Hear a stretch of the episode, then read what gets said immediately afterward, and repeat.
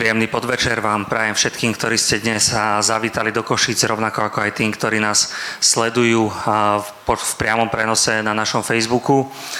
Dnes sledujete teda diskusiu Kafe Európa na tému Má na Slovensku prednosť biznis pred prírodou a budeme teda diskutovať o tom, aký majú Slováci postoj k životnému prostrediu, ako funguje, ako je nastavená naša legislatíva, či je či je v poriadku, že sa na Slovensku klčujú lesy, robia sa veľké výruby.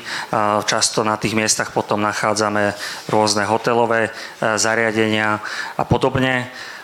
To znamená, budeme sa rozprávať o tom, ako je to možné, či je to správne a ako prípadne by to mohlo fungovať lepšie. Ja som veľmi rád, že Pozvanie do dnešnej diskusie prijali dvaja páni. Mojimi dnešnými hostiami bude pán Pavol Majko, ktorý už 13 rokov pôsobí na pozícii riaditeľa správy Tatranského národného parku. Takže dobrý deň a ďakujem, že ste prijali pozvanie. Dobrý deň. A mojim druhým dnešným hostom bude pán Igor Obšajsník, ktorý je projektovým manažérom spoločnosti Donovali, ktorá v poslednej dobe sa, sa stala známou, najmä v súvislosti s, s realizáciou alebo s plánovanou výstavbou na Donovaloch, či už teda tých chát a, a zdá ešte viac akoby diskutovanej krytej haly na lyžovanie. Takže ďakujem, že ste prijali pozvanie. Dobrý večer, prajem. Moje meno je Patrik Kováč a budem vás prevádzať dnešnou diskusiou. Tak ako na každej diskusii Kafe Európa máte možnosť zapojiť sa, či už vy tu v sále, tým, že sa prihlásite, zdvihnite roku a môžete položiť svoju otázku. My vám hodíme taký ten pojazdný mikrofón. Alebo pokiaľ sa hambíte, a to zároveň platí takisto aj pre tých, ktorí nasledujú online, je tu dobrá, overená metóda Slido, Keďže sa nachádzame v Košiciach, kód dnešného potujatia je Kafe Európa Košice, čiže CK. V skratke tam môžete napísať svoju otázku a pokiaľ sa podpíšete, tak vás automaticky zaradíme aj do, do náhodného žrebovania o vecné ceny, a spomienkové predmety Kafe Európa, taška, USB, šálka a tak. Čiže to platí pre vás tu v sále, rovnako tak to platí pre tých, ktorí nasledujú online. A tým by som asi ukončil túto sériu takýchto technických oznamov a už by som sa posunul teda k samotnej téme dnešnej diskusie. A teda obratím sa na našich hostí takou všeobecnou otázkou, že čo pre vás znamená príroda. A dal by som teda slovo najskôr pánovi, ktorý je tu dnes akoby skôr za tých, ktorí sú minimálne v súčasnosti mediálne hanení, čiže za developera, človeka, ktorý ide realizovať nejakú, nejakú výstavbu a bude aj priestor sa baviť o tom, že, že čo presne a ako, aké sú tie parametre. Ale teda teraz by ma skôr zaujímal ten váš osobný vzťah k prírode, k lesom Slovensku. Čo si pod tým vybavujete, čo to pre vás znamená? V podstate bývam v Banskej Bystrici s rodinou, máme 5 detí, takže vlastne v tomto nejakom čase veľa využívame bicykle, využívame prechádzky, využívame plávanie, lyžovanie, čiže taký aktívnejší životný štýl a v podstate keď je možnosť a teraz aj nám začínajú vlastne možnosti na zimné športy, tak vždycky to rade využijeme. To znamená, že skôr akoby, ako taký konzument tých voľnočasových aktivít v prírode, teda si vymenujeme to lyžovanie a bicykel. Čo sa týka napríklad turistiky, veľmi nechodíme na turistiku, ak je napríklad tento rok som bol na dlhej túre v Nízkych Tatrách, minulý rok vo Vysokých Tatrách, čiže chodievame, ale nie až tak často. Pán Majko, rovnaká otázka pre vás. Vy teda sa venujete prírode, lesom celý život. Aký je pohľad profesionála na prírodu a čo pre vás znamená? Možno prečo ste sa vôbec rozhodli v živote vydať touto cestou? No ak mám byť úprimný, mama chcela, aby som bol doktorom, lebo je zdravotná sestra, ale keďže sme bývali v maličkej podhorskej dedine v Liptovskej Ane pod Chodskými vrchmi, tak vlastne pre nás na, v tom rodinnom dome tá príroda bola či už okolo domu tie zvieratá, čo sme chovali, alebo to blízke okolie kde sme sa chodili hrávať na indiánov. No a potom e, profesne, keď už som išiel na lesníckú školu jednu, druhú, a teraz je to vlastne zamestnaním, tak e, ja v podstate ani neviem to nadefinovať, čo to pre mňa znamená, lebo bez toho si život asi neviem predstaviť. Nevedel by som predstaviť si žiť niekde v nejakom veľkom meste. E, dosť stresujúce sú pre mňa návštevy na ministerstve, keď musím absolvovať Bratislavu. Tieto Košice sú lepšie, o niečo sa mi tu viacej páči, keď sem chodíme, ale e, prakticky ten vlastne život na vidieku alebo v tých mestách, ten Liptovský Mikuláš je obklopený horami, národnými parkami, že vlastne človek sadne na bicykel a už je, už je von, už je v prírode. Možno pre tých ľudí z panelákov alebo z dolných zemí je to niečo také nečakané, neobvyklé. Pre nás je to normálna vec, ale je to súčasť nášho života. A čo vlastne riaditeľ správy TANAPu robí dennodenne? Aká je vaša náplň práce? Tak mnohí by si to predstavovali, že si dám tie kožené návleky, pečiatku a sedím celý deň e, v kancelárii, ale tak ako som spomínal, že e, v podstate začínal som e, ako strážca v tomto území, potom som robil zoologa, teraz som v tejto pozícii, ale sám sa aktívne zúčastňujem na výkone všetkých činností, ktoré je potrebné, či už od ščítania kamzíkov, či už od nejakých akcií týkajúci sa zachrany bocianov alebo prenášania žiab, alebo od tých základných vecí a vlastne aj nejakým spôsobom, samozrejme moja úloha je tieto akcie manažovať, zabezpečiť, aby bolo dostatok financií na to, mm, vozidiel, pracovníkov, takže okrem toho, že to fyzicky realizujem, tak musím vlastne robiť tú logistiku.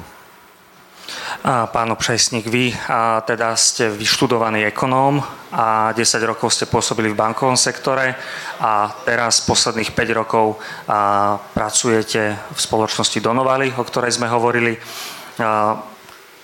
Čo vás napríklad motivovalo sa zapojiť do tejto iniciatívy alebo viete prípadne aj povedať, že aký bol ten vlastne impuls, proces tohto, tohto celého a kedy vás to oslovilo, zaujalo?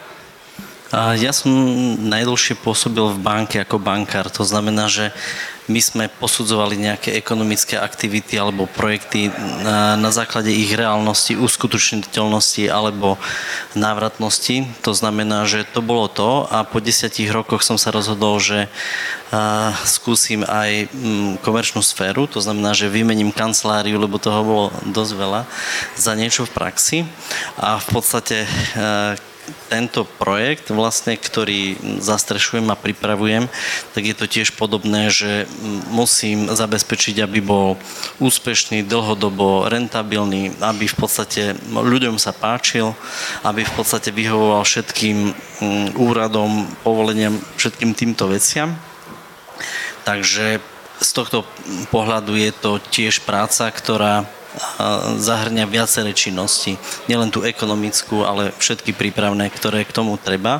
A ako som sa k nej dostal, tak v podstate um, spolupracujem so svojím bývalým klientom, ktorý bol spokojný, takže nejako ďaleko som neodskočil a som stále v tej Banskej Bystrici. A teda ste povedali, že kancelárska práca vás už nebavila. A to znamená, v súvislosti s týmto projektom trávite viac času aj v tej prírode?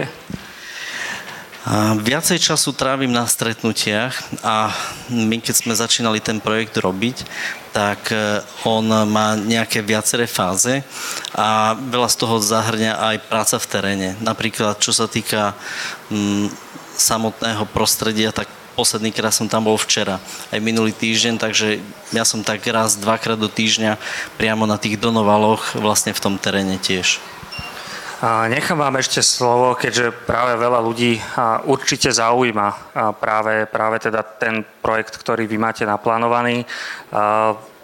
Tá nejaká mediálna diskusia väčšia sa okolo toho rozputala tak začiatkom novembra, kedy vlastne vznikla takisto petícia za zastavenie tohto projektu vzhľadom na, na jeho očakávané negatívne dopady na životné prostredie.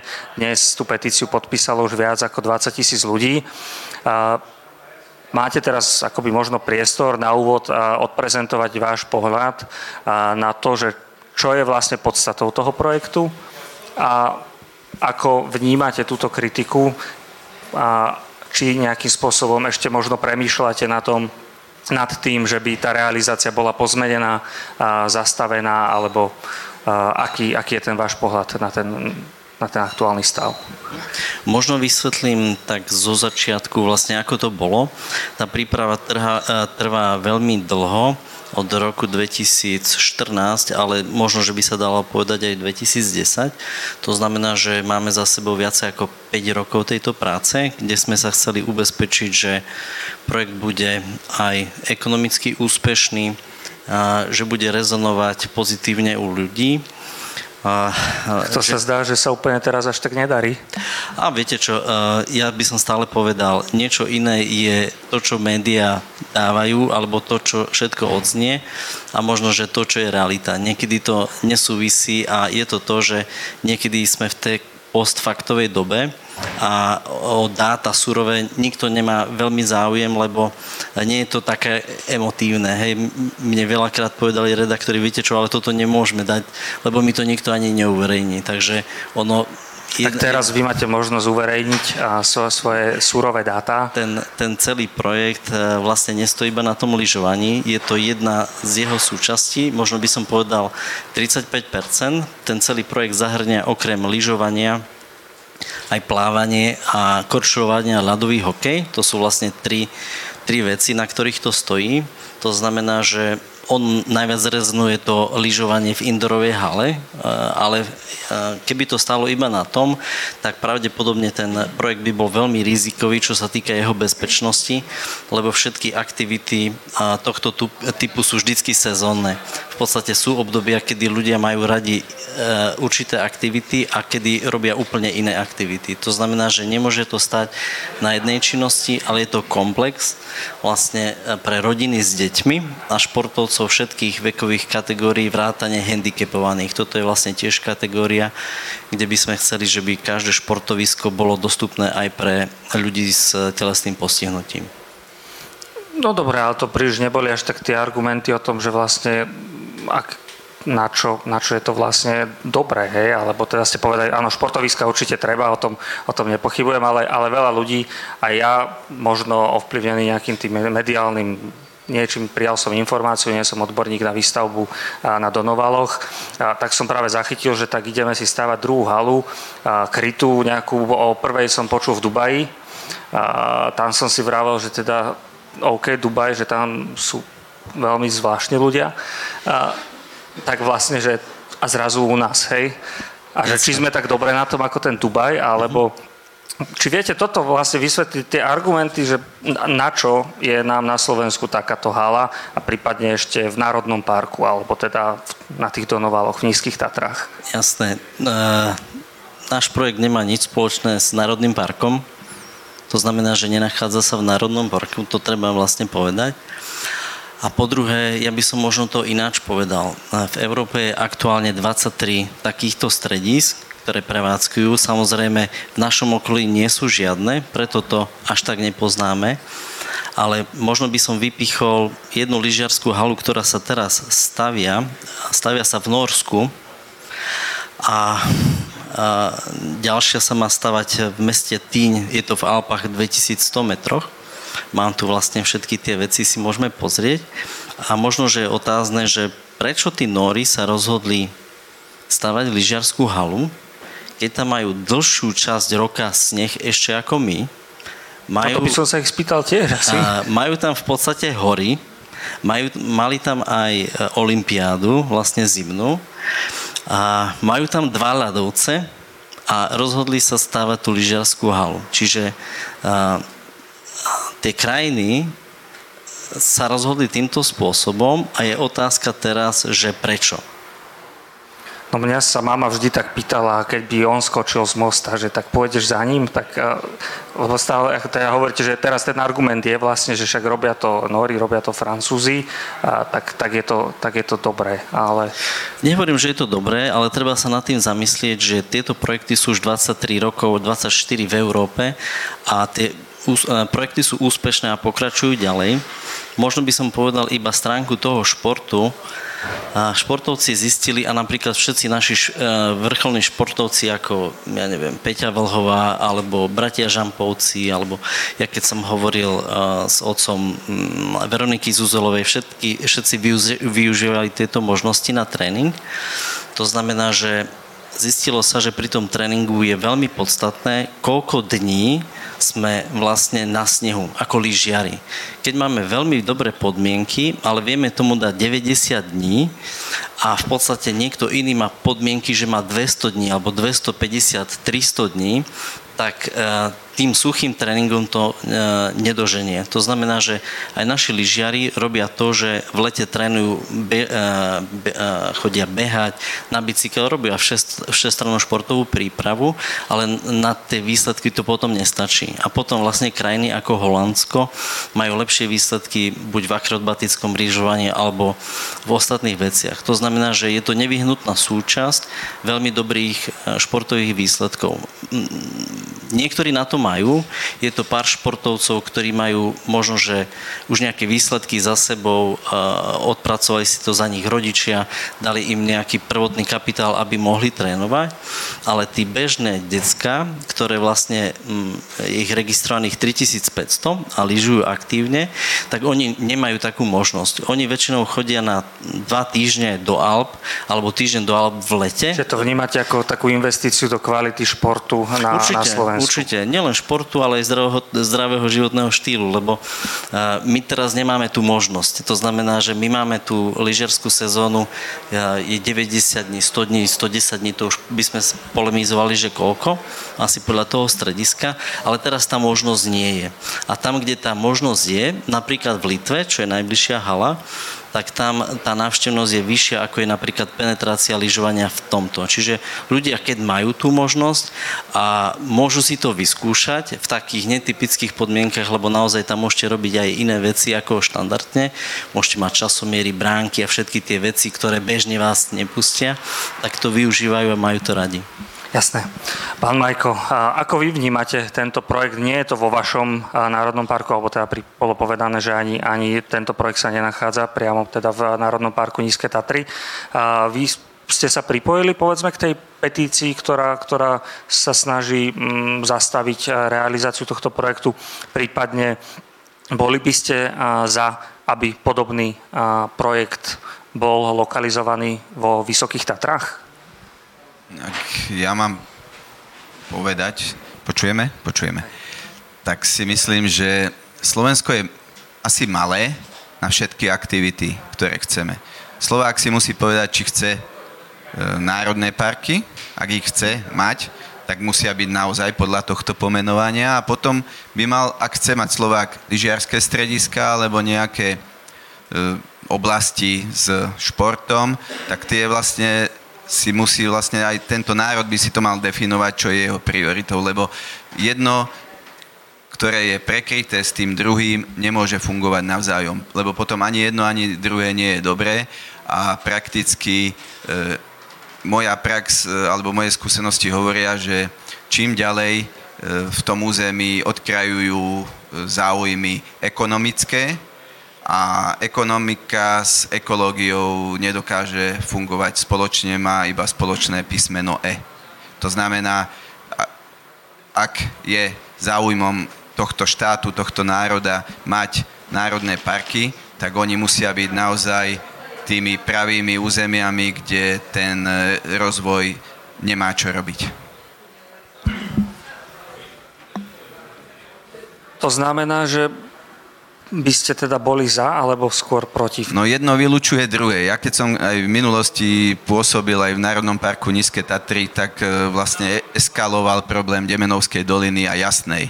Vtedy už bol návrh, e, nakoľko tá Jasná bola e, budovaná historicky v minulosti za socializmu, oblasť Chopku bola nejakým spôsobom využívaná ešte možno medzi vojnami, podobné ako v Lomnici je povedzme lanovka hore na skalnaté pleso a na Lomnický štít, tak e, sa definovali územia, alebo e, navrhli sa územia, ktoré sa z tohto národného parku výjmu, aby nevznikala ten schizofrenický pohľad na to, že je to aj národný park, aj vlastne lyžiarské stredisko. E, žiaľ, vtedy ten návrh neprešiel. Možno, že by sme sa tomu vyhli v budúcnosti, že sa striktne vyčlenia lokality alebo územia, kde existuje rozvoj, kde existujú ľudia, bývajú ľudia a potom, kde je Národný park, kde už nikto nejakou salámovou metódou nebude odkrajovať a to je vlastne nepriamo tá zonácia, ktorá je schopná to na 30 rokov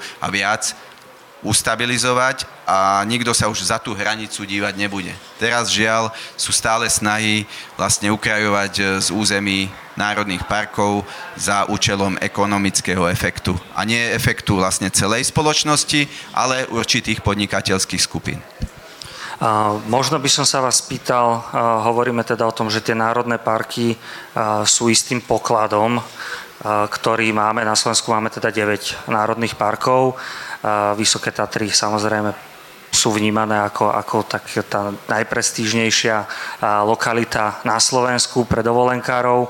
A je úplne logické, že, že to priťahuje ľudí. Že je to jednoducho pekné, tak ľudia tam chcú ísť. Ľudia chcú bývať, chcú bývať v slušnom, čistom, chcú mať aj nejaké služby, majú svoje očakávania. Myslíte si, že tá aktuálna teda výstavba v tých slovenských alebo vo Vysokých Tatrách, Nízkych Tatrách e, je vlastne udržateľná a vlastne možno aj tá otázka, že ako nájsť ten balans medzi tým, že čo je už príliš alebo nie, lebo keď ľuďom zakážeme tam asi chodiť, úplne zakážeme im stavať, tak asi tiež nebudú úplne spokojní. Tak ja by som možno nepovedal, že zakážeme chodiť, lebo oni chodiť môžu. Každý národný park má sieť turistických chodníkov, my máme v Tanape vyše 600 kilometrov sprístupnených chodníkov, kde prakticky nie je miesta, ktoré by turista nemohol navštíviť. Ide o to zázemie, e, do akej miery budeme vlastne zaplňať to podhorie, aj to vlastné územie hotelmi, penziónmi, golfovými ihriskami a vlastne zadusíme to vzácne, čo tam je, povyše, lebo nebude existovať ani migrácia medzi jednotlivými národnými parkami. Do toho dáme diálnicu, železnicu, vodné nádrže. Ani si to neuvedomíme, že vlastne to územie vyplňame, vytláčame, e, povedzme všetky vzácne druhy na nejakú špičku ľadovca. A to, čo ste sa ma pýtali, že čo vzácne, ja si myslím, že momentálne nám celá západná Európa závidí, počnúc od Českej republiky e, na západ to, čo my vlastne v týchto Karpatoch máme. Ďaká možno určitému obdobiu, kedy ten zúrivý kapitalizmus e, sa vybúril na západe a teraz prišiel k nám, sa podarilo zachovať e, a vďaka nedostupnosti tých pohorí sa podarilo zachovať všetky zácne druhy endemity tzv., ktoré nikde inde na, na svete nežijú, iba u nás na Slovensku a prežili veľké šelmy, ktoré nám závidia zo západu, chodia to tu pozerať, lebo oni to už vystrelali, vykinožili v minulosti a myslím si, že my to veľmi málo vieme doceniť. My sme sa možno, že naučili s tým žiť, že ráno staneme, ideme na autobus do práce, vidíme tie kopce, po čo by sme tam išli, iba sa spotíme a e, vlastne unavíme a bereme to ako automatickú časť alebo súčasť nášho života, ale tú reálnu hodnotu aj tej vody, ktorú máme čistú, aj toho vzduchu, e, vlastne vedia doceniť tí, ktorí to nemajú. Mali sme návštevu z Izraela, mali sme z Británie, ktorí boli úplne uveličení tým, čo tu vlastne môže každý sa nejakým spôsobom vyžiť, kochať, vidieť. Len týmto ukrajovaním, ako hovorím, čo od revolúcie, v podstate ani za socializmu sa to nedarilo nejak m, tie limity a tú návštevnosť alebo tie ubytovacie kapacity e, uchytiť vtedy bo, možno bola šanca, lebo by sa to dalo príkazom, nejakou stavebnou záverou.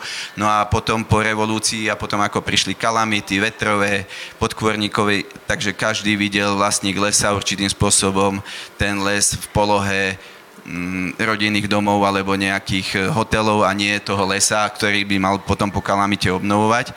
Takže momentálne tie územia by som povedal, že je asi za 5 minút 12 kým si uvedomíme. Len my sme väčšinou takí, že sa učíme až na chybách a niekedy je až neskoro, keď si spamätáme, keď sa spamätáme, že o čo sme prišli.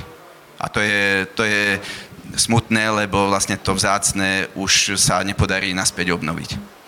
Pán občajsník, mňa by zaujímalo pri vašom projekte, do akej miery beriete alebo pri plánovaní ste brali ohľad na životné prostredie? Či viete prípadne, prípadne povedať, koľko stromov padne kvôli tomuto projektu, či budú nejako nahradené a ako, či sa neobávate toho, že, že môže mať ten, ten projekt vo finále práve možno také dopady, o ktorých hovoril aj pán Majko pred chvíľou?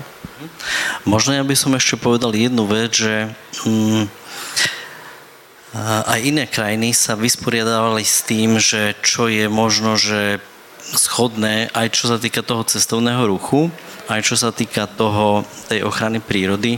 Aj keď som hovoril, že náš projekt sa nenachádza v Národnom parku, čiže možno, že nie je to prípad e, ako iné, ale napríklad aj v Nemecku, oni majú veľmi malý podiel tých Alp, že tie Alpy sú hlavne v Rakúsku, Švajčiarsku, Taliansku na juh a oni majú veľmi kvázi malé tie, tie Alpy, ale napríklad pred dvomi rokmi uh, urobili to, že, že štát sám, to nebola súkromná in, investícia, vybudoval lanovku na najvyšší vrch Cuk špice, vlastne do 3000 metrov a v podstate 4 km lanovku urobil pre ľudí, a ročne tam chodí teraz 500 tisíc ľudí, hej, pol milióna ľudí, ktorí by tam nikdy neprišli. Ako nehovorím, že, že mm, v podstate má to byť nejaký príklad, ale určite aj oni zvažujú, majú vlastne nejaké limity a to by bolo možno že zaujímavé, že, že ako to tam povolili a keď to nie je historická investícia, ale nová, dvojročná. To znamená, že aj keď oni vlastne prišli o nejaké územia, ktoré možno teraz e, ich budujú na novo, ale prečo v podstate budujú nové projekty, ktoré v podstate sú pre ľudí a snažia sa tú tú nejakú vybavenosť alebo tú kvalitu aj to cestovného ruchu vlastne zlepšovať. To znamená, že stále napredujú a nie je to také ustálené, že, že v podstate už nič sa nebude robiť. Ja to opäť hovoríte skôr o takom nejakom príklade, že robia to iní tak, tak prečo by sme my nie, ale ja som sa teraz pýtal na to, že či máte spravené vlastne tie posudky dopadu na životné prostredie, čo to môže spraviť s tými podzemnými vodami. O tom sa teraz veľa diskutuje, že myslím, že to máme aj na slajde. Podľa geológov je pôdny kryt na Donovaloch veľmi tenký a hrozí znečistenie vôd.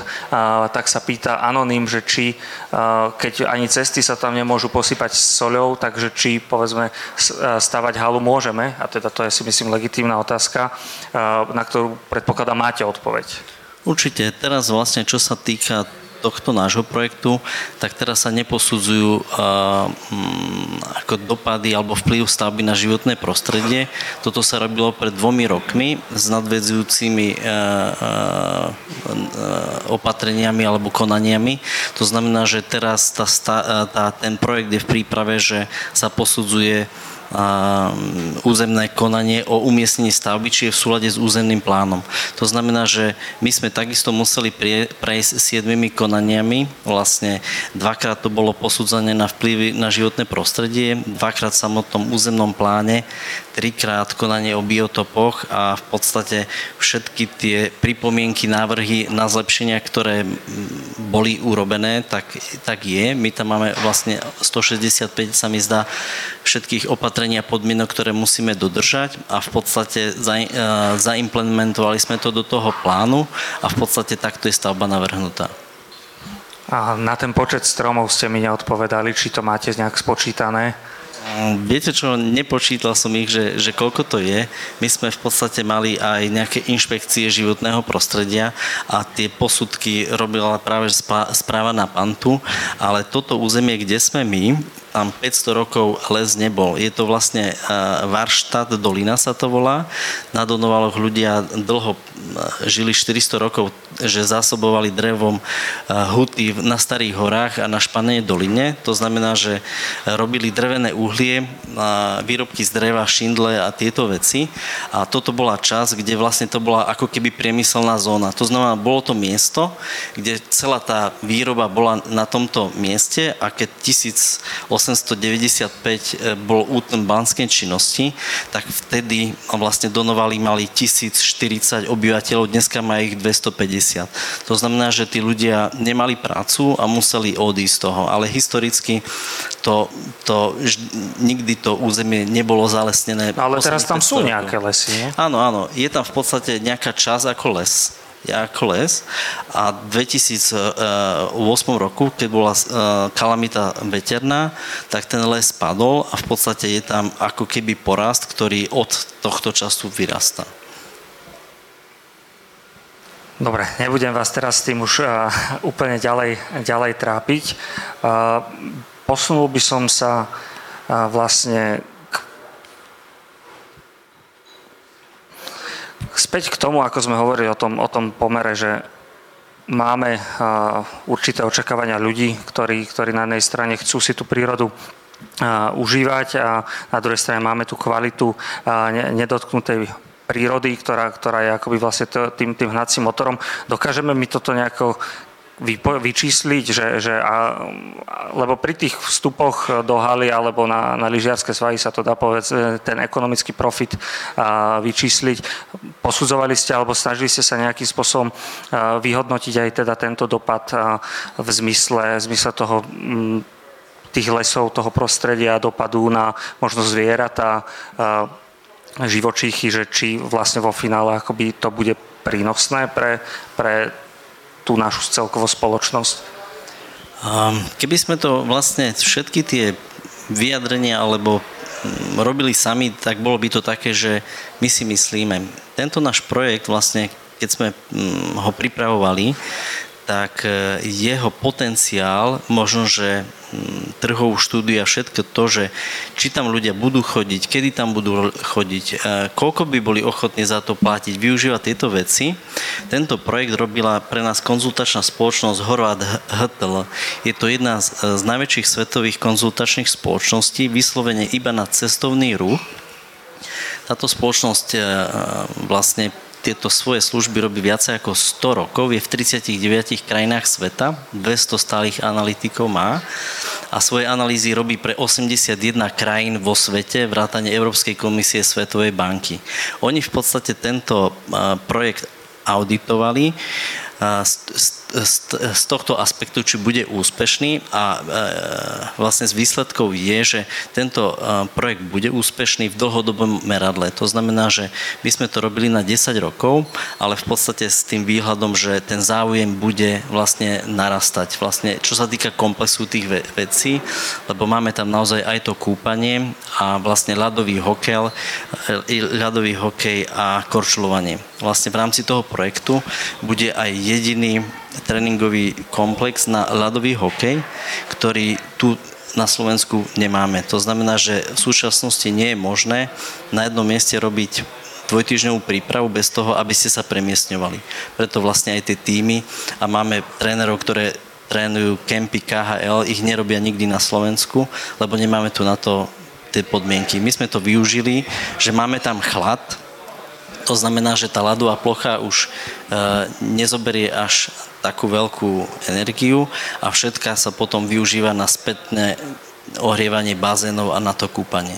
To znamená, že projekt bol navrhnutý firmou, ktorá ešte nikdy neposudzovala nič na Slovensku a žiadna firma si nežiadala posúdenie tohto. Takže snažili sme sa to nielen z toho environmentálneho, ale aj z toho dlhodobého trhového hľadiska po, pozerať sa. Pán Majko, my sme o tých posudkoch trochu diskutovali vlastne aj pred tým, než uh, sme začali diskutovať tu na pódiu a, a práve sme hovorili o tom, že, že ten systém toho, ako, ako sú posudzované stavby, ich možno dopady na životné prostredie, jednotlivé, jednotlivé um, oblasti zvieratá a podobne, že ten systém má nejaké svoje zátrhely. Mohli by sme si to možno tak zopakovať a teraz takto už v rámci tejto oficiálnej diskusie, že v čom vlastne vidíte najväčšie úskalia možno v tej slovenskej legislatíve, v tom, ako ten systém dnes funguje? Tak e, určite z našej praxe považujeme za najväčšie nejaké nešťastie, že posudzovanie vplyvov na životné prostredie si objednáva investor u nejakého živnostníka, ktorý má vzdelanie, má oprávnenia, má okrúhle pečiatky, má vlastne disponuje nejakým odborným zázemím, ale je to vlastne zákazka od investora voči dodávateľovi. A na Slovensku sa ešte nestalo, aby vlastne ten dodávateľ vyhodnotil tie vplyvy na životné prostredie tak, že je mi ľúto, ale vychádza nulový variant. Lebo by nedostal zaplatené za tú zákazku. A častokrát potom tá objektivita tohto posúdenia je vlastne prekrytá výškou faktúry a vlastne úhradou. A potom sa nám u nás v Tanape stalo, že na lokalite ktorú posudzovali ľudia, o ktorých viem a poznám ich odborný potenciál, napíšu, že nenašli nič a my tam vysypeme len 300 druhov chrobákov e, a iných ďalších vzácných druhov. Oni nenajdu ani salamandru a, a ďalšia vec je, že na Slovensku je už to takým nejakým zvykom, že ľudia, ktorí možno majú vzdelanie iné, alebo vzdelanie ekonomické, tak e, sa vyjadrujú ku kvalite biotopov, ku kvalite prírody, aj v médiách to nejakým spôsobom dehonestujú a dovolím si, ja si nedovolím e, rozlišovať červené a čierne čísla a všetky tieto ekonomické veci, lebo som troška e, fungoval aj v súkromnej sfére a to, voči tomuto sa ohradím, lebo naozaj my disponujeme 33 špičkovými zamestnancami, ktorí majú tituly pred menom, za menom a je to také zhadzovanie ich odbornosti, keď e, niekto nejakú jelšinu pomenuje, že to je nejaký bez, bezhodnotný les, ktorý, že je tam lepšie postaviť parkovisko a to nás dostáva do nejakej vývrtky potom, že je to vlastné územie Národného parku a potom by viacej aj vítame tú aktivitu tej verejnosti, ktorá sa nejakým spôsobom aktivizuje a vyjadruje svoj názor, že je proti tomu. V tom procese teda vy máte potom možnosť nejak e, korigovať takýto posudok, keď niekto tam napíše, že tam chrobáky nie sú, vy hovoríte, že ich je tam 300 druhov?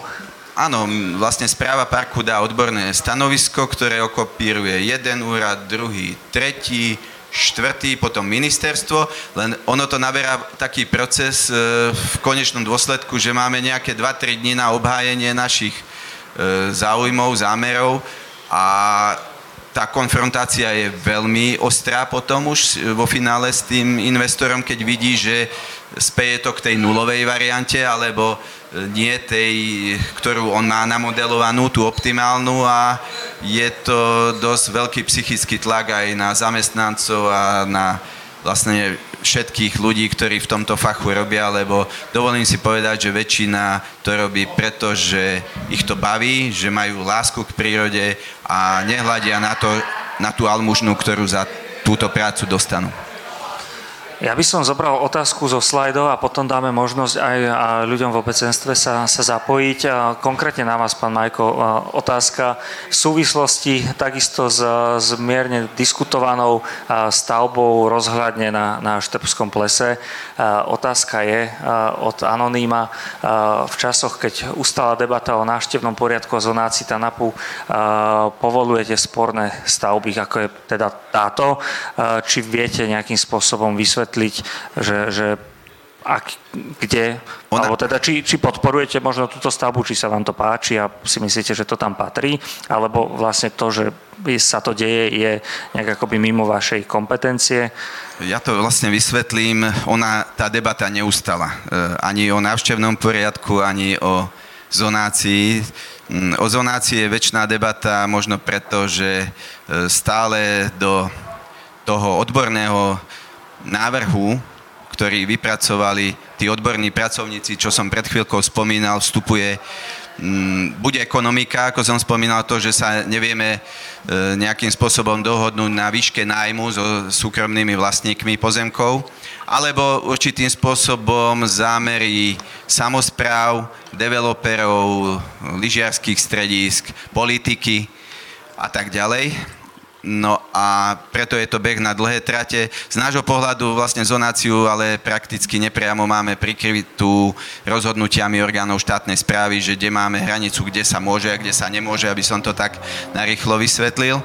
Návštevný poriadok bol momentálne pozastavený, lebo je doba e, občianského aktivizmu a petícií a dokonca tu bola petícia zo skupiny horolescov, ktorí teda neboli stotožnení s tým, že určitý čas v roku by bolo dobré, aby mali aj tie kamziky a tie zvieratá nárok na dovolenku a na oddych od ľudí, takže momentálne o tomto s nimi rokujeme, hľadáme riešenia, hľadá, robíme nejaké vzájomné ústupky, kde by sa teda našli prieniky. E, vrátim sa, ja ako som spomínal vlastne aj v tej jasnej, aj v, vo Vysokých Tatrách už v minulosti boli historicky nejaké lyžiarské strediska a Vysoké Tatry boli aj osídlené. To znamená, e, územie Národného parku, ako vníma návštevník, e, ak ho vníma včetne e, mesta Vysoké Tatry a Intravilánu, mne je to lúto, ale to nie je Národný park. Je to síce v treťom stupni ochrany, čo je nešťastie možno pre tých ľudí, čo tam bývajú z titulu určitých legislatívnych obmedzení, ktoré na všetko e, musia hľadať nejaké povolenie. Je to dedičstvo z minulosti, ale to je, ako som sa aj nedávno v médiách vyjadril, desiatky rokov po revolúcii nás nazývali zelenými talibáncami, zelenými fašistami, dokonca e, skrz e, Jasnú a Demenovskú dolinu, keď som tam pôsobil, sa mi dostalo takéhoto titulu.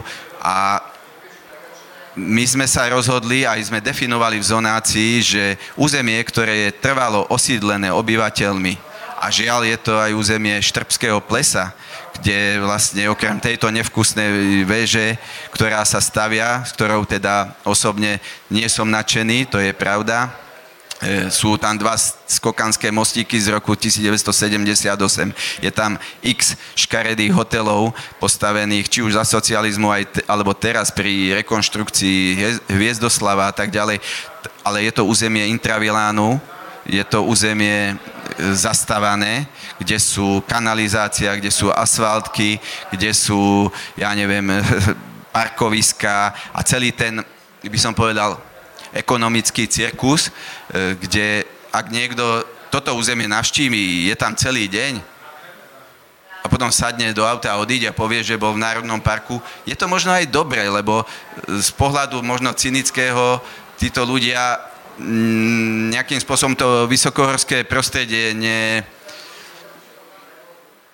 neovplyvňujú, aby som to nazval citlivo, neplašia nám, nemusia pre ne letieť vrtulníky, keď sa niekde zrúbu dole, ako sa povie.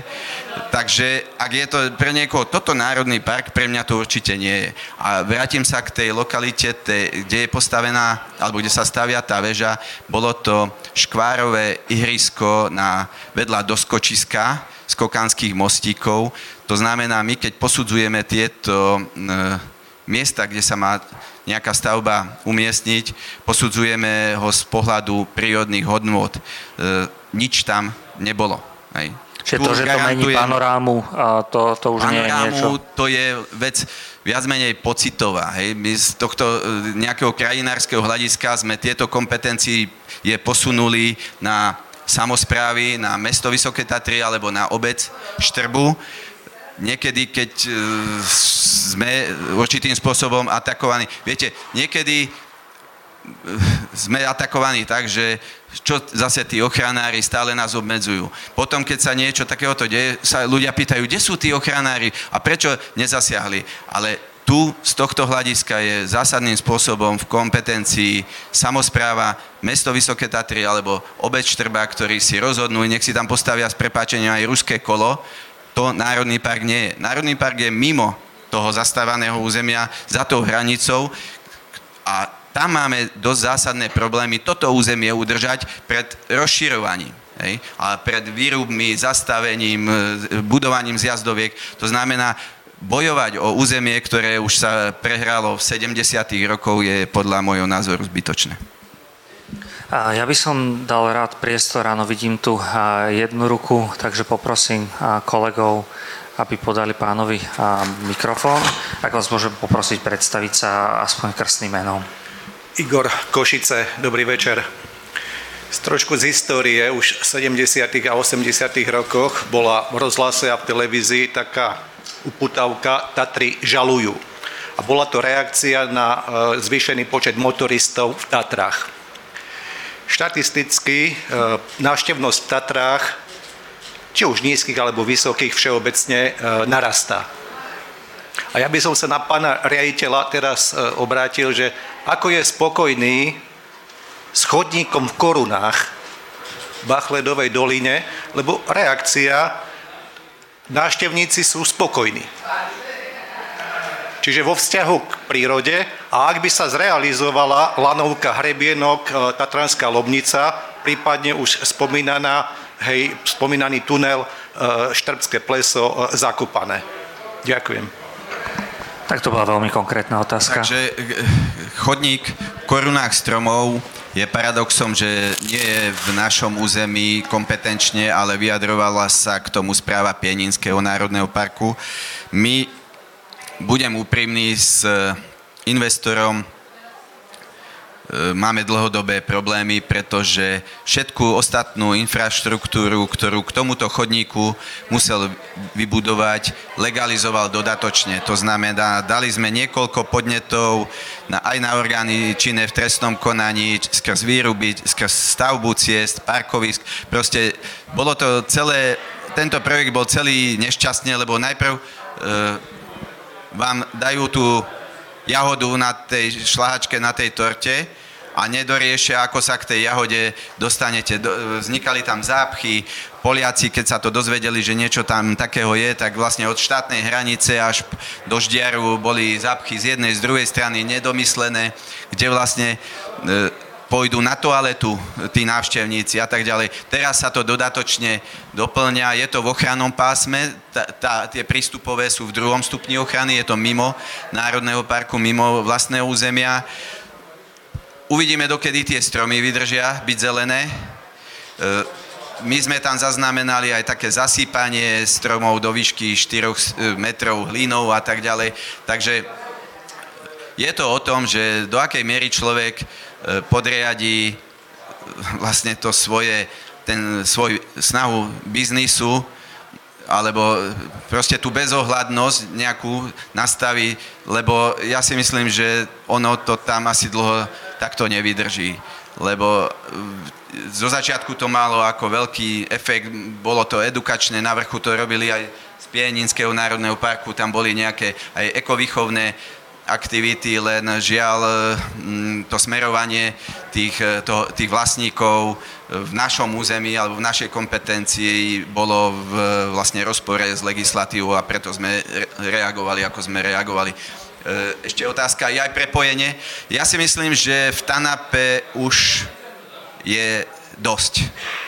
A to sa možno mnohým ľuďom nepáči, ale tie Tatry už nedokážu absorbovať nové lyžiarske strediska, nové prepojenia, nové parkoviska, čohokoľvek. My sme radšej, keď ľudia idú peši, aj tam máme veľa vecí, E, zanedbaných, podcenených, nie sú toalety, nie sú kvalitné, e, kvalitná starostlivosť o chodníky. Teraz ako začal ten my sme veľmi radi, že ľudia objavili Tatry, ako ja neviem, či to dať, lebo viete, po revolúcii vždycky každý chcel ísť k moru a Slovak ani nepoznal to územie. Teraz konečne už aj Slováci objavili Tatry a turistiku a vlastne zažívame boom vlastných ľudí, že idú do tohto územia. Samozrejme, čím viacej ľudí ide, tým e, nejakou mierou aj tých priestupkov alebo prestupcov pribúda. Máme e, dosť e, problém to zvládnuť, usmerniť ich, vysvetliť im. Preto aj ten návštevný poriadok potrebuje novelu ako sol, aby vlastne to, čo tí ľudia idú tam pozerať a vidieť, aby ešte bolo zachované.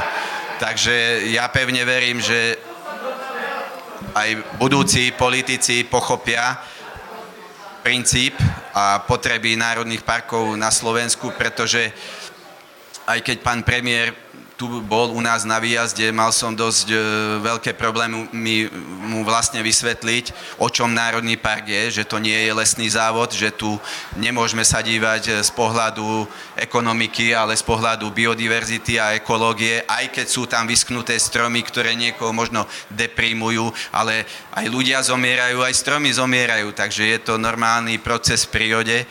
Takže môj názor je, že TANAP už ďalšiu zjazdovku nemá kde dať.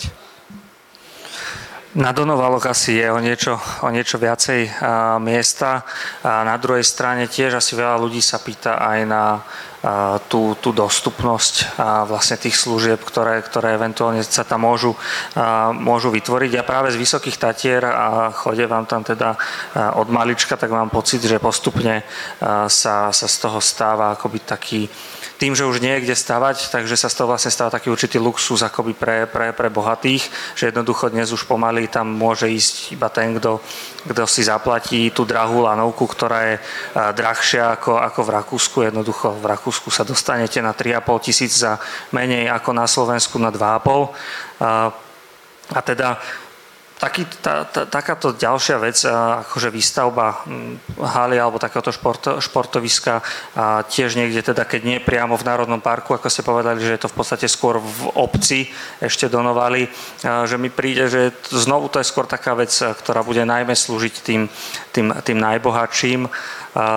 Viete možno tu nejakým spôsobom zhodnotiť, že aká, aká bude dostupnosť tých služieb možno pre, pre ľudí, či, či možno povedať, že tá príroda alebo to okolie aj tie služby budú, budú aj pre, pre bežných ľudí, nielen tých pár vyvolených, ktorí si tam kúpia tú chatu a ktorí, ktorí budú, budú tam lyžovať v tom auguste.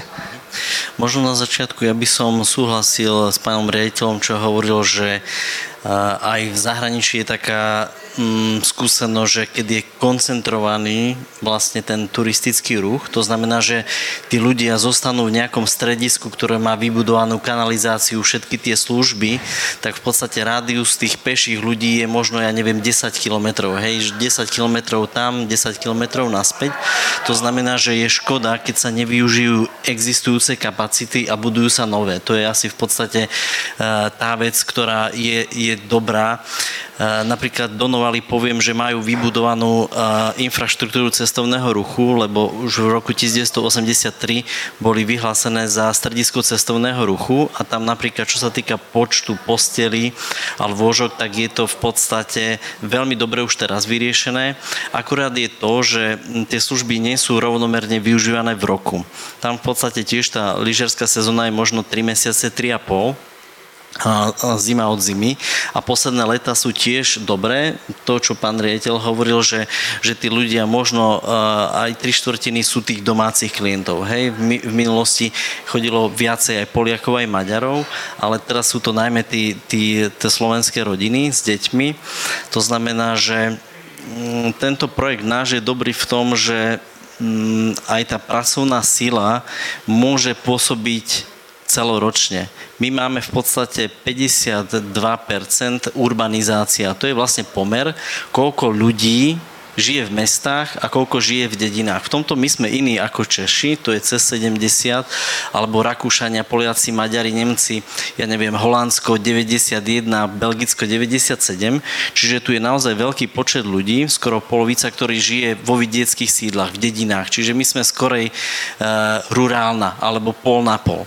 A len tí ľudia e, nemajú možnosť v podstate sa rozvíjať v týchto, v týchto dedinách a väčšinou sú to nejaké satelity ohľadom mm, miest okresných, krajských. To je napríklad tá celá dolina, čo je vlastne odonoval na Banskú Bystricu, že tie dediny už nemajú nejaké podniky. To je v podstate, tí ľudia dochádzajú do práce a tie dediny sa zmenšujú, tí ľudia tam kvázi nemajú čo robiť. Potom je problém aj s tými sezónnymi pracovníkmi, lebo vy keď chcete niekoho pozháňať na 3 mesiace a poviete, že super práca, dám ti o 30% viacej, ako máš teraz a človek vám povie, a čo ja tie 3 mesiace e, budem mať dobre a potom čo? Mám hypotéku, potrebujem to splácať, radšej ostanem v svojej práci a mm, budem mať e, celoročný príjem, ako robiť na sezónnu prácu. To znamená, že je dobre využiť tie kapacity, ktoré sú a že je to možné a mm, možno nebudovať tie nové, hej, že využiť to, čo už je. Čo sa týka... Ale teda tie vaše chaty tam treba ešte postaviť. Viete čo, je to otázka, čo je lepšie, 100 chát alebo 100 izieb v jednom hotele. To je zase o tej koncentrácii, čo je, čo je lepšie. Hej? Čo sa týka nejakej dostupnosti, vy keď idete niekde aj do tých lyžiarských stredí, ako pán riaditeľ hovoril, Innsbruck, vy tam prídete a máte veľký parkovací dom a môžete prísť len tam. Potom máte nejakú dopravu, ktorá je buď lokálna, elektrifikovaná alebo lanovky a idete tam. Nemáte to, čo v podstate bolo spomenuté, že zrazu začínate rozmýšľať, kde budem parkovať, alebo kde tí ľudia zaparkujú. Preto je v podstate dobre integrovať všetky tie veci. Napríklad toto je to, čo my sme dbali na to, hej, že tí ľudia by potom e, neparkovali niekde na ceste alebo niekde, ale je to všetko pripravené, aby to bolo skoncentrované na jednom mieste. Tu ste mi práve trochu s tou dopravou nahrali, lebo Anonym sa tiež pýta na, na akoby tú dopravnú situáciu na Donovaloch. Že vy vlastne hovoríte o tom, že tam chcete akoby pritiahnuť ľudí a chcete tam celoročne vytvoriť služby, ktoré by mohli mať teda pozitívny dopad možno aj na tú zamestnanosť, tak som to pochopil. Na druhej strane teda často chodím aj autom cez Donovali a, a nie je to úplne príjemný zážitok. A pokiaľ takto sa tam vráti ten život alebo bude tam ešte viac, viac tých aktivít, neobávate sa toho rizika dopravného kolapsu alebo toto je nejakým spôsobom spracované, podchytené? V tomto Donovali sú zase netypické v tom, že oni sú na hlavnom koridore, je to cesta medzinárodnej triedy E77 Budapešť-Krakov. Je to v podstate medzinárodný ťah, kde ročne prejde 5,4 milióna aut. To znamená, že je to porovnateľné. Tuto uh, v Košiciach, ja som si pozeral nejaké štatistiky, tak uh, keď idete na tie Košické Olšany a tú východnú stranu, tak celý ten trafik z mesta je 11 tisíc vlastne denne, na Donoválech je 15 tisíc denne. To znamená, že tá, tá doprava je veľmi intenzívna. Náš projekt je napríklad 290 metrov od tejto cesty prvej triedy. A my v podstate, keď máme nejakú ambíciu 200 tisíc nových ľudí dať, a teraz si môžeme vypočítať, že koľko ľudí bude v jednom aute, keď príde povedzme si autobus alebo osobné auto, nejaký priemer. Keby sme povedali, že sú to traja ľudia, vrátane tých autobusov, tak 200 tisíc ľudí vám vyjde 66 tisíc aut oproti 5,4 milióna, ktoré teraz chodia. To znamená, že ten vplyv do a z toho miesta je úplne minimálny aj teraz a to gro dopravy tvorí tranzit. To znamená, že e, na dopravu na Donovaloch má oveľa väčší vplyv do budúcna, či sa otvorí napríklad e, tunel Višňové. Hej, toto aj v tých prognózach, čo sú do budúcna je, že na to e, vtedy, kedy my by sme mali otvárať tú, tú, ten projekt, tak mali by v podstate ten tranzit byť odklonený cez Višňové a má to úplne rapidný dopad na tú dopravu ako samotné aktivity buď teraz v stredisku alebo budúce. Uh-huh. Ďakujem, ja by som sa opäť obratil smerom k obecenstvu. Či má niekto otázku, komentár, pripomienku? Vidím, že zatiaľ nie, takže kľudne sa, kľudne sa zapojte aj neskôr. Pán Majko, ja by som sa vrátil trochu k tomu Rakúsku, ktoré som spomínal, že na Slovensku teda máme niekoľko kopcov, nie je ich veľa v porovnaní s tými Alpami a ste povedali, že máme, máme tam akoby všetko na jednom mieste a hovoríme, že už sa viac nemôže staviať, že zničíme životné prostredie, keď sa budú kadejaké nové projekty vymýšľať. A nehovorím teraz o konkrétnych, ale teda, že sú také, ktoré asi aj škodia. A potom občas teda chodíme aj, aj na západ, chodíme do Alp, do Rakúska, do Nemecka, do, do Švajčiarska a tam Jednoducho vidíme tie lanovky krížom krážom z jedného kopca na druhý, e, naozaj služby na, na veľmi vysokej úrovni, určite priemerne vyššej, ako sa s nimi stretáme na Slovensku. A vieme toto nejakým spôsobom vysvetliť, že vlastne prečo tí Rakúšania si to môžu stavať, je to v pohode, a na Slovensku, na Slovensku by to vlastne mal byť taký problém, že sú tie, sú tie kopce v niečom, v niečom iné? Určite sú, lebo zásadný rozdiel je v tom, že pohorie v Alpách nie je, tam, kde sú tieto lyžiarské strediska, nie je chránené. Nie sú to alpské národné parky, ktoré vyhlasuje vláda Rakúska, Švajčiarska, Talianska. Proste je to voľná krajina, keď to nazveme. Preto tu na Slovensku narážame na tie problémy, že Eh, investori a developeri sa ťahajú do čo najvyšších národný, eh, nadmorských výšok z dôvodu udržania snehu a tam narážajú vlastne na 9 alebo 9 národných parkov, ktorých je na Slovensku a na tie najvyššie pohoria, ktoré sú vlastne aj najprísnejšie chránené. Ono sa, to čo som na začiatku povedal, treba si povedať, či to chceme mať lyžiarske stredisko alebo národný park, alebo lesný závod, alebo národný park. Keď si na toto odpovieme, tí, ktorí tam nemajú čo robiť, sa poďakujú a odídu. Môžu to odísť aj my, ochranári, sa zamestnáme ináč. To není, že to je job preto, aby sme to robili len pre seba. Ja to považujem za službu tejto spoločnosti, vlastne celé toto povolanie všetkých našich zamestnancov. Pokiaľ ale to má byť Národný park, tak tieto aktivity tam nie sú vhodné, lebo e, devalvujú pozíciu Národného parku ako takého.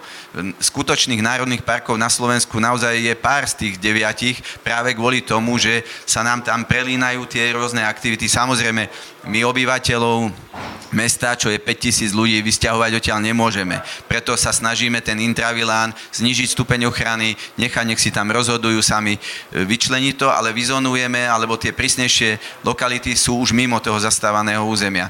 A v Alpách tento problém majú oddelený, že máme Alpské národné parky, kde naozaj ľudia idú na turistiku, chodia po chodníku a potom máme lyžiarske strediska, ktoré neležia e, zároveň v Národnom parku, lebo by jedno vylúčovalo druhé. Na Slovensku žiaľ to máme takto prekryté aj z minulosti a žiaľ teraz cítime, že každý rozvoj je na úkor zníženia výmery vlastného územia Národného parku a to my už pripustiť nemôžeme. Tu, sú, tu boli ešte dve otázky také, mohol by som na ne odpovedať, lebo týkajú sa legislatívy. Pán Igor a pán Anonymus sa pýta, e, prečo majú turisti e, zákaz pohybu mimo turistických značiek, ale lesníci môžu v treťom stupni ochrany bez problémov ťažiť. E, situácia je taká, že po revolúcii sa veľa lesov vrátilo do súkromných lúk, e, rúk, ktoré vlastne sú v treťom stupni ochránení, sú v Národnom parku, alebo ich spravujú štátne lesy TANAPu, u nás v našom prípade, ale zákon umožňuje v treťom stupni ochrany vlastníkovi alebo užívateľovi, správcovi, pokiaľ nastane kalamita, alebo mm, vetrová, alebo likožrutová, toto drevo spracovať. Ehm, 4 milióny návštevníkov, ktoré prídu do Tanapu, keby chodili kde chcú, mimo chodník, by oveľa, e, by som povedal, lebo v tých nižších stupňoch, kde môžu spracovávať, tá kvalita toho prírodného prostredia až taká nie je je to síce národný park, ale tá topka je v tom 5. 4. stupni, kde je úplný bezzásah, kde ani lesníci, kde sa ani nepoluje a kde naozaj striktne e, bazírujeme na tom, aby tí ľudia chodili po chodníkoch vyznačených turistických. Samozrejme v nižšom stupni ochrany v trojke, tam, kde títo lesníci môžu spracovať, niekto ide na huby alebo ide e, otrhnúť nejakú čučoriedku, zase to nejde o život. Aj z nášho hľadiska to vyhodnocujeme ako nejaký, e, riešime túto vec dohovorom, není to také fatálne, že často sa to porovnáva, že e, ľudia, idú tam traktory a my tam nemôžeme. A, a ten návštevník, návštevník to vlastne ako rozlíši, že kedy je v tej trojke a kedy je v tom no, najvyššom musí mať ochrany? otvorené oči, vidí tabule, E, nejakým spôsobom sa orientuje. Teraz je kvantum aplikácií v telefónoch, kde vlastne podľa pozície človek zistí, kde sa nachádza, na akom chodníku a samozrejme, keď vstupuje do tých najpresnejších stupňov, je to vyznačené prírodná rezervácia, je tam piktogram, čo je dovolené, čo nie a tak ďalej, takže snažíme sa ich usmerniť, ale nie je to o tom, že by sme im to e, nejakým spôsobom brali alebo zakazovali, brali im tú hračku, ale mali by ľudia pochopiť, že vlastne to pre každého ďalšieho, čo po ňom príde, nejakým spôsobom chránime, aby to ostalo zachované, lebo ako som spomínal, čím viacej ľudí príde do toho územia geometrickým e, alebo nejakým radom nám rastú aj priestupcovia. A toto máme dosť veľký problém, že často sú situácie konfliktné. Pán Opšesník, chceli ste reagovať? A možno, že priamo na tú otázku nie, lebo to bola vyslovene otázka, čo sa týka ochrany prírody, ale možno som iba chcel povedať e, aj v tej ekonomii, lebo e, my sme sa aj predtým rozprávali, že to ono spadá do e, nejakej aj verejnej ekonomie, lebo je to, sú to činnosti regulované, čiže nie sú voľné. Čo sa týka napríklad tohto nášho prístupu, je to orientované na mládež a deti od 15 do 25 rokov. A je to v podstate cieľovka, kedy aj e, e, veci ako veci spotreby sú navrhované napríklad, keď máte SUV, tak oni vznikli nie preto, že to chceli 50 roční, ale skorej ľudia, ktorí mali bicykel, snowboard, lyže a potrebovali niekde ísť a niekde prejsť. To znamená, že aj toto je pripravované vlastne pre tú mladú generáciu, ktorá potom má nejaké vyžitie a môže tam zostať vlastne v tom regióne. Ako my sme aj hovorili, že my sme dosť rurálna spoločnosť, to znamená, že veľa ľudí žije e, vlastne mimo miest a sú také rôzne ekonomické ukazovatele ako kvalita života, životná úroveň, vlastne to jedno neznamená druhé. Jedno kvalita života, či sa mi žije dobre, životná úroveň, či mám peniaze, si môžem niečo kúpiť, ale potom je ešte aj spoločenský pokrok. To je vlastne uh, ukazovateľ, ktorý sa vykazuje za každý štát a znamená to asi to, že tá spoločnosť na akej úrovni je, ja to vysvetlím veľmi zjednodušene, niekedy sme mali studenú vodu v studni a sme si mohli, potom sme mali vodovod, potom bola teplá voda, potom bola práčka. Aj čo sa týka e, požiadaviek na cestovný ruch, tak ten spoločenský pokrok ide aj v cestovnom ruchu a to, čo napríklad v minulosti stačilo, že bol napríklad kotvový vlečík a bol bufet, tak dneska to už nestačí. Ľudia chcú vlastne aj mm, ísť na teplé vecko, chcú v podstate, nechcú už kotvu, chcú sedačkovú lanovku, to znamená, že aj nároky tých, tých e, turistov alebo tých e, vyžívateľov športu sú väčšie. Hej? To je tak, ako keď máme nejaký bazén alebo plaváreň v meste, tak nie je to to, čo je v tej prírode, to znamená, nechodíme sa na rybníky kúpať alebo na tie rieky, tak e, prispôsobuje sa tým ľuďom, aby to mohli využívať aj na športoviskách vlastne, ktoré sú bezpečné a ktoré sú dostupné. Hej. Jeden je taký paradox, ja možno poviem zo zahraničia. V Holandsku, ináč e, my veľa čerpáme z iných projektov, aby sme neurobili tie isté chyby, ako e, robili oni na začiatku. V Holandsku bolo veľmi populárne korčulovanie. Oni majú vlastne veľa tých kanálov a korčulovala sú, to bol masový šport, ale posledných 30 rokov oni nemajú vôbec zimu a kvázi tam sa nedá korčulovať. Ale oni za to, že to bolo obľúbené, tak urobili si sieť e, zimných štadionov alebo takých veľkých, to u nás ani nie sú, na to rýchlo korčulovanie. A oni napríklad na zimnej olympiáde sú druhá najúspešnejšia krajina a vyslovene iba čo sa týka rýchlo korčulovania. To znamená, že vy keď vytvoríte tie možnosti, že sú, tak potom sú aj využívané. Hej? Takže je to aj o tých preferenciách tých ľudí, že keď majú na výber, tak eh, si to vyberú. Hej? Keď nemajú na výber, tak nemajú prečo ostávať. Ale aj keď po tej práci môžu ísť, dajme tomu na kultúru, alebo na nejaký šport, alebo robiť tie koničky a dajme tomu vedia v podstate tu svoj život prežiť proste nielen robot života z roboty, tak on, potom je predpoklad, aby ostali a, a neodchádzali preč, he, lebo tie dediny e, vymierajú a ľudia sa stiahujú z tých, z tých dedín preč, čo napríklad majú veľký problém v Rakúsku. Tam v podstate tých ľudí nevedia už udržať v tých dedinách, práve kde sú aj tie strediska.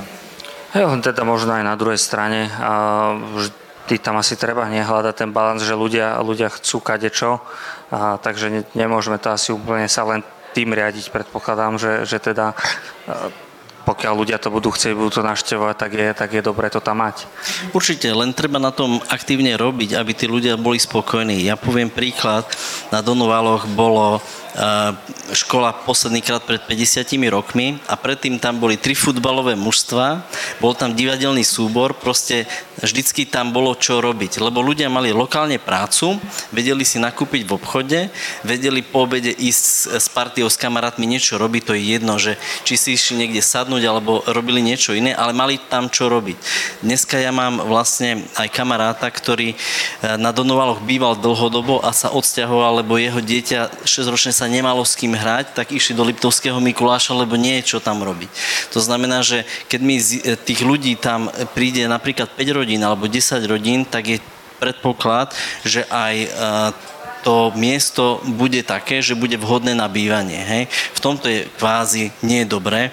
My máme, e, možno ste to zachytili v médiách, sme najohrozenejšie, čo sa týka e, ekonomiky, že tie činnosti, ktoré sa robia, v závodoch, ľudia vo fabrikách ich nás, uh, nahradia uh, umelá inteligencia. s priemyselnou revolúciou. A v podstate to je to, že ten, ten cestovný ruch je sektor služieb a je to vlastne niečo, čo sa dá využiť. Hej, len to treba rozumieť, tak ako pán riaditeľ hovoril. My máme podiel cestovného ruchu na priemysle 2,5%, v Rakúsku je 5,7% a tá základňa je úplne iné. My keby sme asi teraz urobili, že by sme e, povedali, že teraz všetko bude krát 2 a ešte to je málo, tak si to momentálne nevieme predstaviť. No, to by znamenalo koniec národných parkov no, možno to... na Slovensku, lebo tak ako som spomínal, tie Alpy sú 327 násobne väčšie ako Tatry. To znamená, nie je to dobrý príklad. A zároveň sú sterilné, čo sa týka biodiverzity a je to znamená, že životné prostredie v Alpách je vlastne nižšej kvality. Je to krásne pohorie, je to, sú tam ľadovce, je to nadmorská výška, všetky tie pridané hodnoty a bonusy, ale z hľadiska druhového Žiaľ, je to chudobné, či už je to dôsledok toho rozvoja, ktorý tam bol v minulosti, ale s nami sa to porovnávať nedá. Tu je ešte otázka o tej Čertovici. Čertovica je na Pante, to znamená je v nízkych Tatrách a je tam ten tretí stupeň ochrany, čo som spomínal, to znamená podľa zákona ochrany prírody tam môžu spracovávať a rúbať teda tie lesy, ale vďaka novele zákona o ochrane prírody, ktorá bude platná od januára budúceho roku, e, bude vlastne správa národných parkov na Slovensku budú mať zásadne lepšie kompetencie, aby vedeli podrobnejšie a dôslednejšie kontrolovať aj výruby veľkoplošné vlastne v týchto územiach, kde tieto činnosti sú povolené, že či naozaj to tá kalamita je, alebo či ide o biznis s drevom. Ja by som mal k tomuto nadvezujúcu otázku, lebo sme povedali, že na Slovensku je tých národných parkov 9 čo sa môže javiť relatívne veľké číslo, alebo malé, to neviem úplne posúdiť. Na druhej strane hovoríte, že v zase je to také východiskový stav ochrany, je myslím, že ten tretí stupeň pre, pre, pre národné parky. A hovoríme, že teda je to stupeň ochrany, kde vlastne sú spôsoby, ako nie je veľmi zložité proste tam rúbať ten les. Tak tá otázka je, že to tak je nastavené historicky, alebo na čo máme vlastne ten termín Národný park, keď je to taký istý les ako, ako každý iný, alebo čo? A, a aké sú vlastne potom tie, tie, tie znaky, podľa čoho určujeme, že toto územie je teda ten národný park a nemal by mať teda ten národný park z princípu hneď vyšší stupeň tej ochrany, tú štvorku alebo tú peťku. A možno by som ešte aj nadviazal, tá, to združenie Vlk práve teraz zbiera podpisy v rámci petície na vytvorenie 10%, myslím, vyslovene bezásahových území na, na Slovensku s tým, že majú už nejak vyše 50 tisíc podpisov, cieľia na 100 tisíc, že teda to mi príde niečo silné, čo dnes teda sa mi zdá, že vôbec nemáme. Vieme povedať, koľko máme území, kde sa vlastne nemôže robiť takáto zlá činnosť? Každý národný park, ak má byť tak pomenovaný, musí mať bezásové územie. E, sú to vlastne tie piaté najprísnejšie stupne ochrany. My máme cez 50%, to znamená, spadáme aj z hľadiska medzinárodného hodnotenia do pomenovania a kvality ako Národný park. Žiaľ, všetky to nemajú, ale ani v zahraničí to nemajú. Preto sú tie stratégie a vízie, ako to do budúcna e, dopracovať, prepracovať, presvedčiť verejnú mienku, odkúpiť, prenajať, hej, lebo narážame aj na vlastnícke, potom narážame na kompetenčné problémy, keďže lesy e, spravujú v národných parkoch e, štátnu pôdu, ministerstvo pôdohospodárstva, ochrana prírody je pod životným prostredím, od revolúcie žiaľ sa stále kompetenčne nedarí a nepodarilo dohodnúť o tom. A preto úplne oprávnene ten laik hodnotí, že nevidí rozdiel medzi e, jednotkou ako holinou alebo lesom, kde sa normálne rúbe a tou trojkou ako vlastným územím Národného parku. Žiaľ, situácia je taká, že tie zásadné rozdiely nie sú, nie je to vidieť, takže my veľa e, očakávame a dúfame, že tá novela zákona prinesie posilnenie našich kompetencií a verím, že to týmto neskončilo, lebo do budúcna spravovať územia štátne pozemky musí správa Národného parku a nie e, organizácia zameraná ekonomicky ako nejaký lesný závod. To znamená, toto ešte čaká tých, čo po nás prídu, aby to nejakým spôsobom dotiahli, že e, naozaj územie Národného parku bude mm, adekvátne svojmu pomenovaniu, by som to povedal. To znamená, fakt to bude ten Národný park, nebude to nejaký mačkopes, nejaká zmiešanina, nejaká, nejaký zhluk výnimiek a vlastne potom e, oprávnenie aj ten návštevník, aj ten občan sa čuduje, pýta, nerozumie tomu. Čo sa týka lesochranárskeho zoskupenia Vlk, aj tu je, že aký je váš postoj. Všetky neziskové organizácie, alebo ten tretí sektor, ktorý e, reaguje správne podnetmi, e, nastavuje vlastne zrkadlo. Sú to také tzv. nejaké strážne psy, ktoré e, zaštekajú vtedy, keď sa ten vývoj by sa mohol uberať nejakým e, spôsobom iným a zlým. Mm, a možno ani občan o tom sa nedozvie, lebo je to vysostne odborná alebo nejaká politická záležitosť. Takže ak nastavujú zrkadlo na nesprávne konania a rozhodnutia, úradníkov, ktorí berú plat za to, aby rozhodovali v súlade s legislatívou. Je to len dobré. Z toho dôvodu e, my nevnímame nejak konfliktne vzťah so žiadnou neziskovkou. Veľakrát nás oni upozorňa na niektoré veci, ktoré my nemáme e, dosledované, alebo je tam nejaká kooperácia, takže berem to ako e, dobrú vec v nejakej kooperácii pán Obšajsník, a váš vzťah k občianským aktivistom, konkrétne teda je tu otázka na zoskupenie VLK. Aký máte postoj k takýmto iniciatívam? Tieto hlavné posúdenia, ktoré bývajú, čo sa týka vzťahu na životné prostredie, tam možno pán riaditeľ ma opravte, keď nebudem hovoriť dobre, oni sú vlastne vždycky zverejnené a prihlásiť do konania sa môže hockto.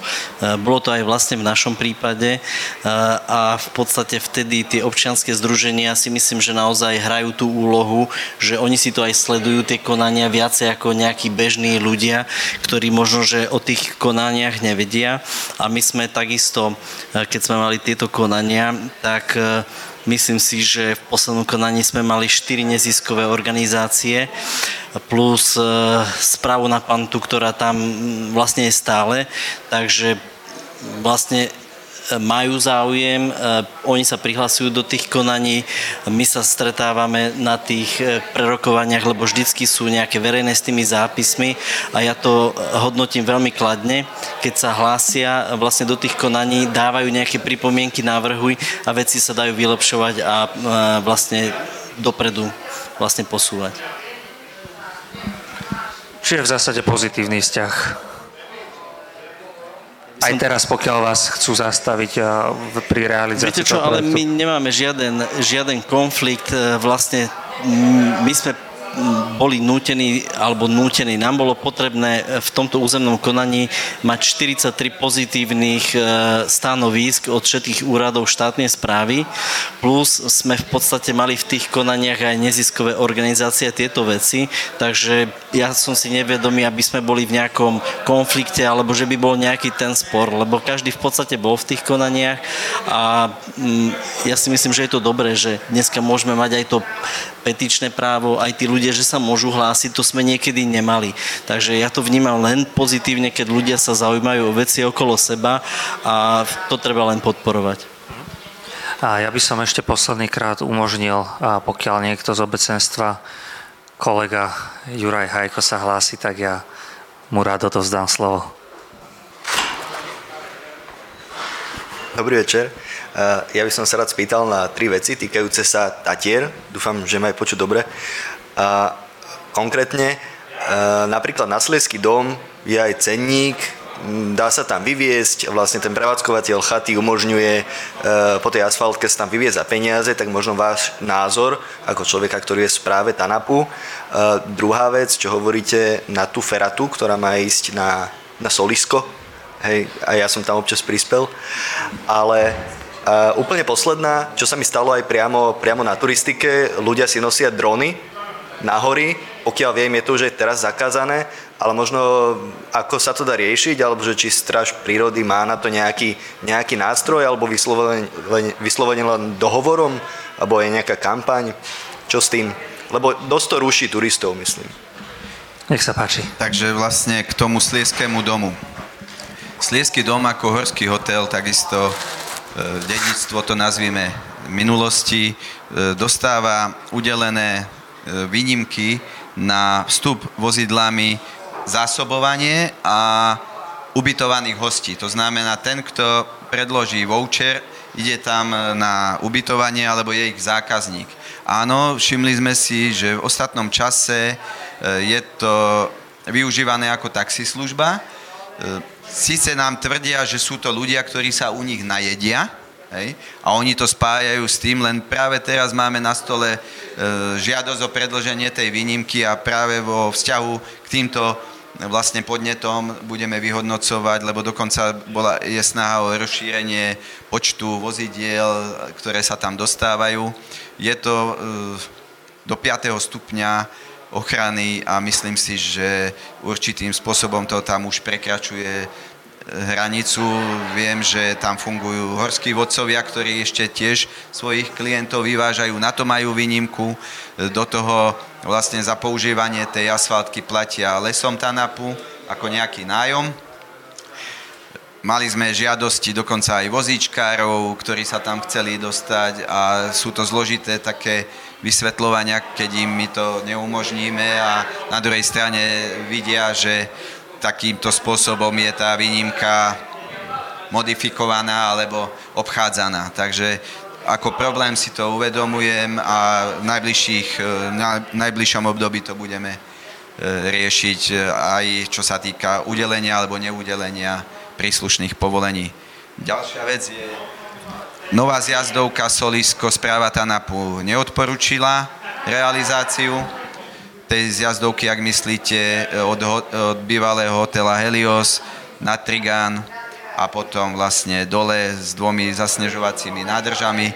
Došlo by k masívnemu výrobu smrekovcov, ktoré ostali a prežili po kalamite pred 15 rokmi je tam zmladená limba, pod Patriou máme vlastne evidovanú najvyššie položenú hornú hranicu lesa v celom karpatskom oblúku, tam limby rastú až do 1800 metrov, je to fenomén e, klimatický alebo pôdny, že tie stromy sa dostávajú tam, kde už e, bežne existuje iba kosodrevina alebo pomaly lišajníky.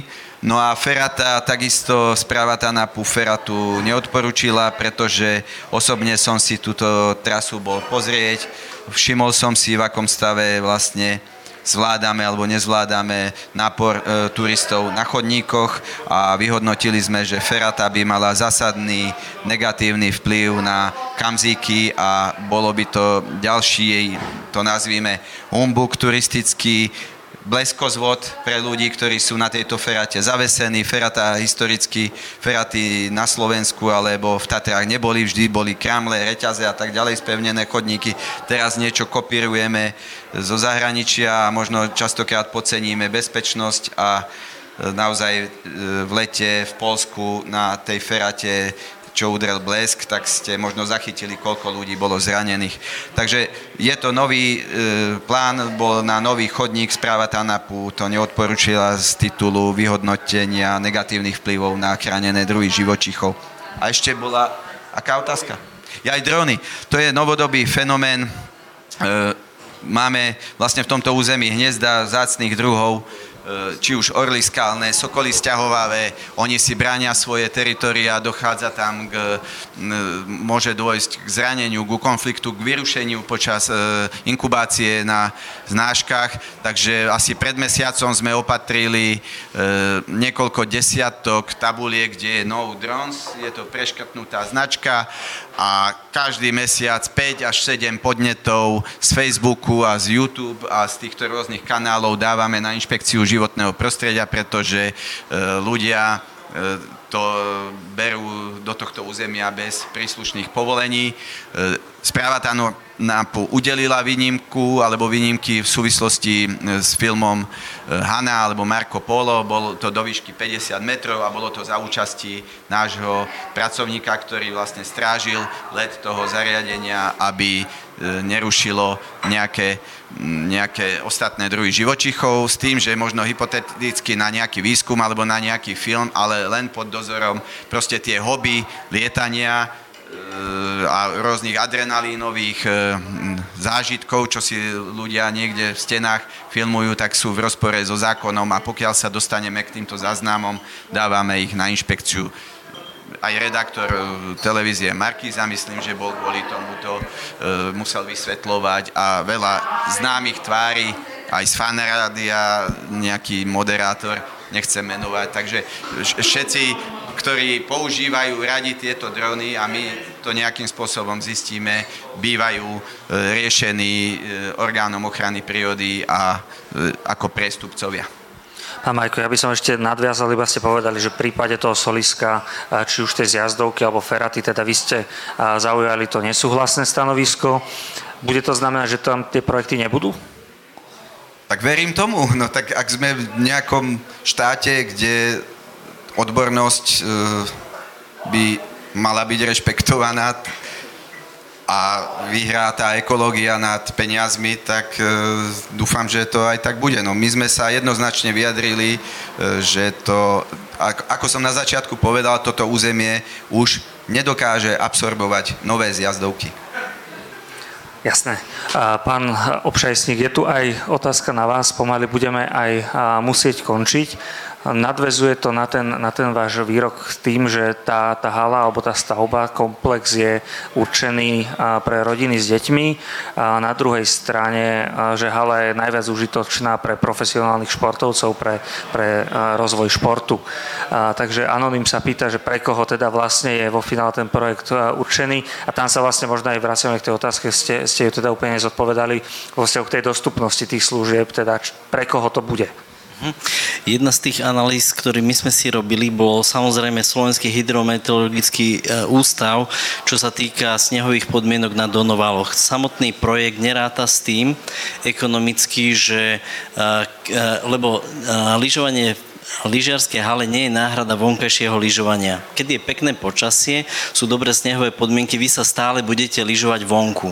Hej, tí ľudia vlastne budú chodiť iba vtedy, keď sa vonku nedá, alebo je zlé počasie. Ale vtedy napríklad na Donovaloch, keď je 8 eh, tisíc posteli plných, tí ľudia sa prídu vykúpať a prídu sa korčulovať. Preto my vlastne rátame, že v tých zimných obdobiach, keď je tá zimná lyžiarská sezóna a sú dobré snehové podmienky, ľudia pôjdu vonku a potom sa prídu okúpať, lebo na to nie sú možnosti na Donovaloch a prídu sa zakorčulovať. Preto je to postavené na viacerých nohách, aby to v podstate celoročne dávalo nejaký zmysel.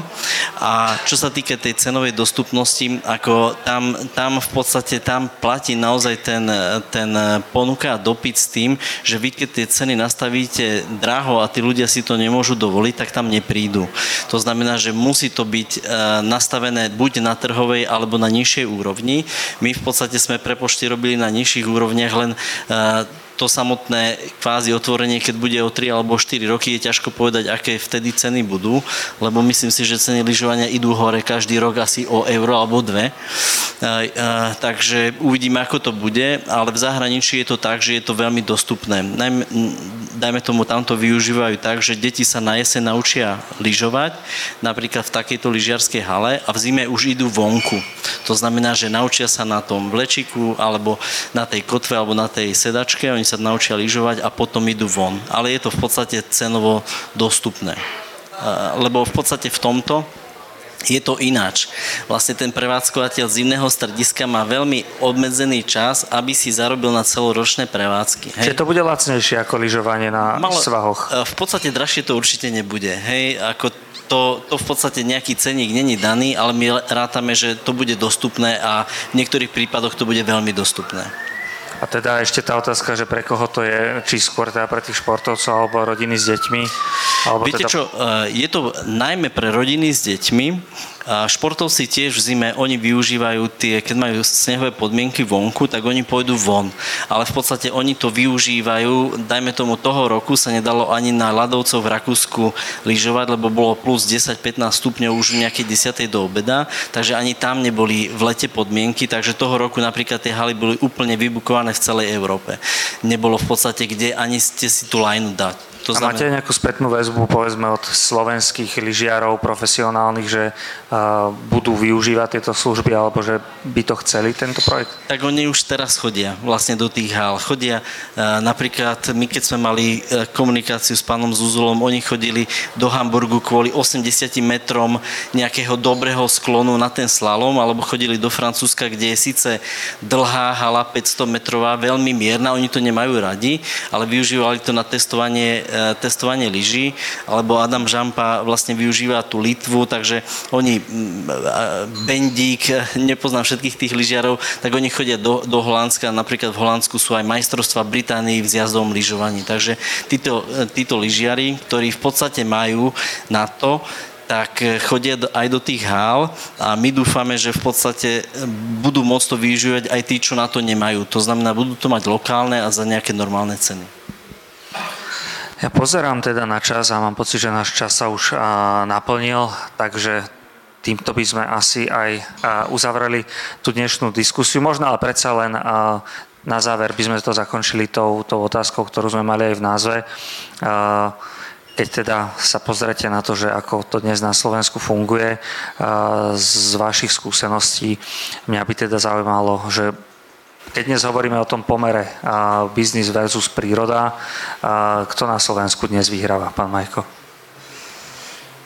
Ak sa na to pozriem uplynulé roky dozadu, tak by som povedal, že je to tak 50 na 50, ešte držíme tie posledné bašty, ale pevne verím, že ľudia dostanú rozum a prestanú byť takí konzumní a viac si budú vážiť to, čo máme lebo keď to zničia, už bude neskoro potom plakať a budeme zase chodiť po zahraničiach a obzerať a, a, po, a potom len spomínať, že aké sme to mali my pekné a ako sme si to zničili. Takže pevne verím, že nastane obdobie zdravého rozumu aj v tejto spoločnosti.